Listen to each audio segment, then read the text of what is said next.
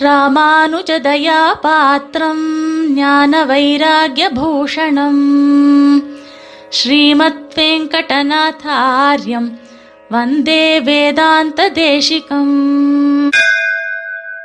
இன்றைய தேசிக நீதி நம்முடைய பாரத தேசத்தினுடைய பெருமையை நாம் உணர வேண்டும் என்பது. இதை தெரிவிக்கிற சூக்தி இதோ.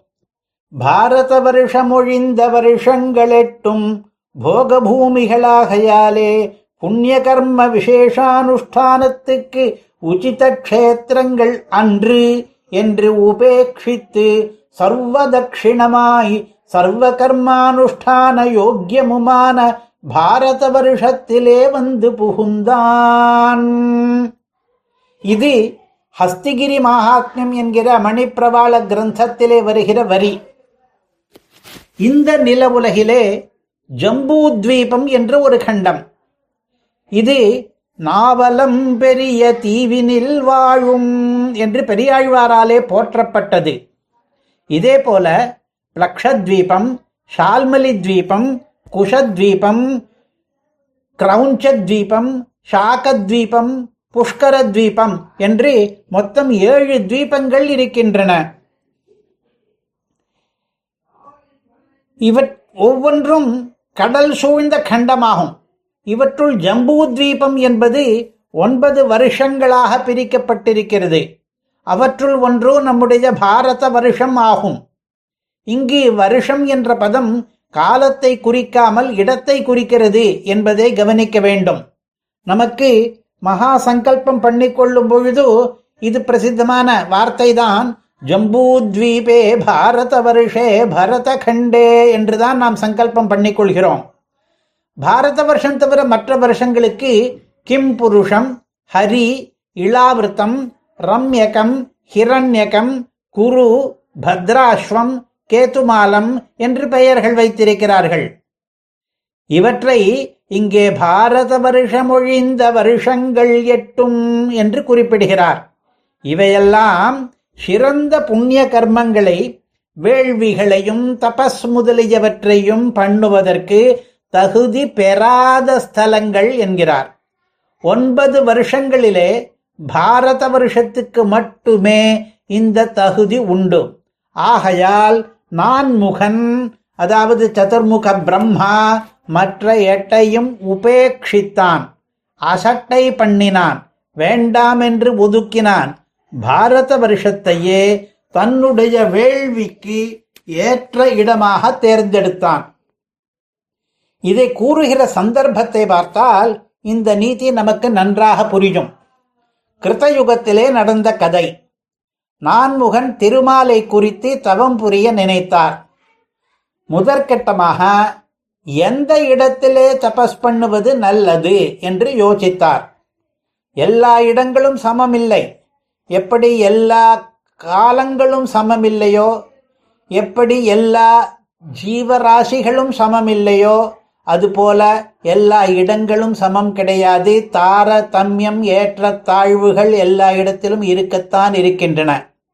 சில இடங்களிலே தபஸுக்கு எந்த பலனுமே கிடைக்காது. பிரம்மாவனுடைய வசத்தில் தான் எல்லா லோகங்களும் இருக்கின்றன. ஆனால் அவர் பூலோகத்தை தான் தேர்ந்தெடுத்தார். அந்த பூலோகத்திலும் ஜம்பூத்வீபத்து பாரத வருஷத்தையே அவர் தேர்ந்தெடுத்ததற்கு என்ன காரணம் என்பதை இந்த வரியிலே விளக்கியிருக்கிறார். மற்ற இடங்களிலே தபஸ் பண்ணுவதாலே பயனில்லை. ஏனென்றால் பாரத வருஷம் மட்டும்தான் எந்த புண்ணிய காரியத்துக்கும் பலன் தரும் இடமாகும். இதே கருத்தை ஒரு செய்யுள் பகுதியிலும் வடித்துத் தருகிறார் தேசிகன். எண்ணிய நற்புவனங்கள் ஏழுமாறும் இரு மூன்று தீவமும் எட்டிடமும் விட்டு விட்டு என்றால் வேண்டாம் என்று ஒதுக்கிவிட்டு பண்ணிய நல் விரதமெல்லாம் பலிக்குமென்று பாரதத்தை பங்கயத்தோன் படிந்திட்டானே. பங்கயத்தோன் என்றால் பங்கஜத்திலேயே வாசம் பண்ணுகிற பிரம்மா. அவன் பாரதத்திலே தவம் புரிய வந்ததற்கு காரணம் என்ன என்றால் அங்குதான் பண்ணியனல் விரதமெல்லாம் பலிக்கும் என்பதாம். நல்ல விரதங்கள் எல்லாம் பாரத தேசத்திலே வந்து பண்ணினால் அது பலன் தரும். ஏன் மற்ற நாடுகளிலே பன்னியனல் விரதமெல்லாம் பலன் அளிக்காதோ என்று கேட்டால் இதை புரிந்து கொள்வதற்கு ஸ்ரீமத் பாகவதத்திலிருந்து ஒரு மேற்கோள்.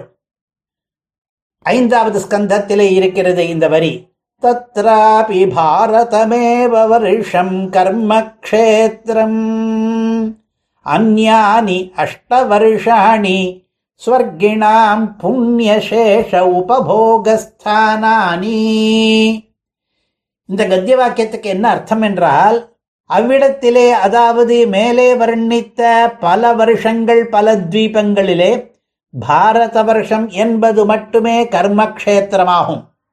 மற்ற எட்டு வருஷங்களும் போகஸ்தானங்கள்.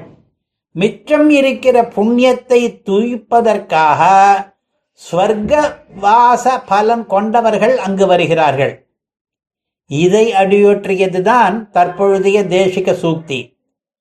பாரத தேசத்துக்கு நாலு பெருமைகளை பேசுகிறார் இந்த சூக்தியிலே தேசியர். ஒன்று அது சர்வ தட்சிணம் அர்த்தத்தை சற்று பிற்பாடு பார்ப்போம். இரண்டு அது சர்வ கர்ம அனுஷ்டான யோக்கியம்.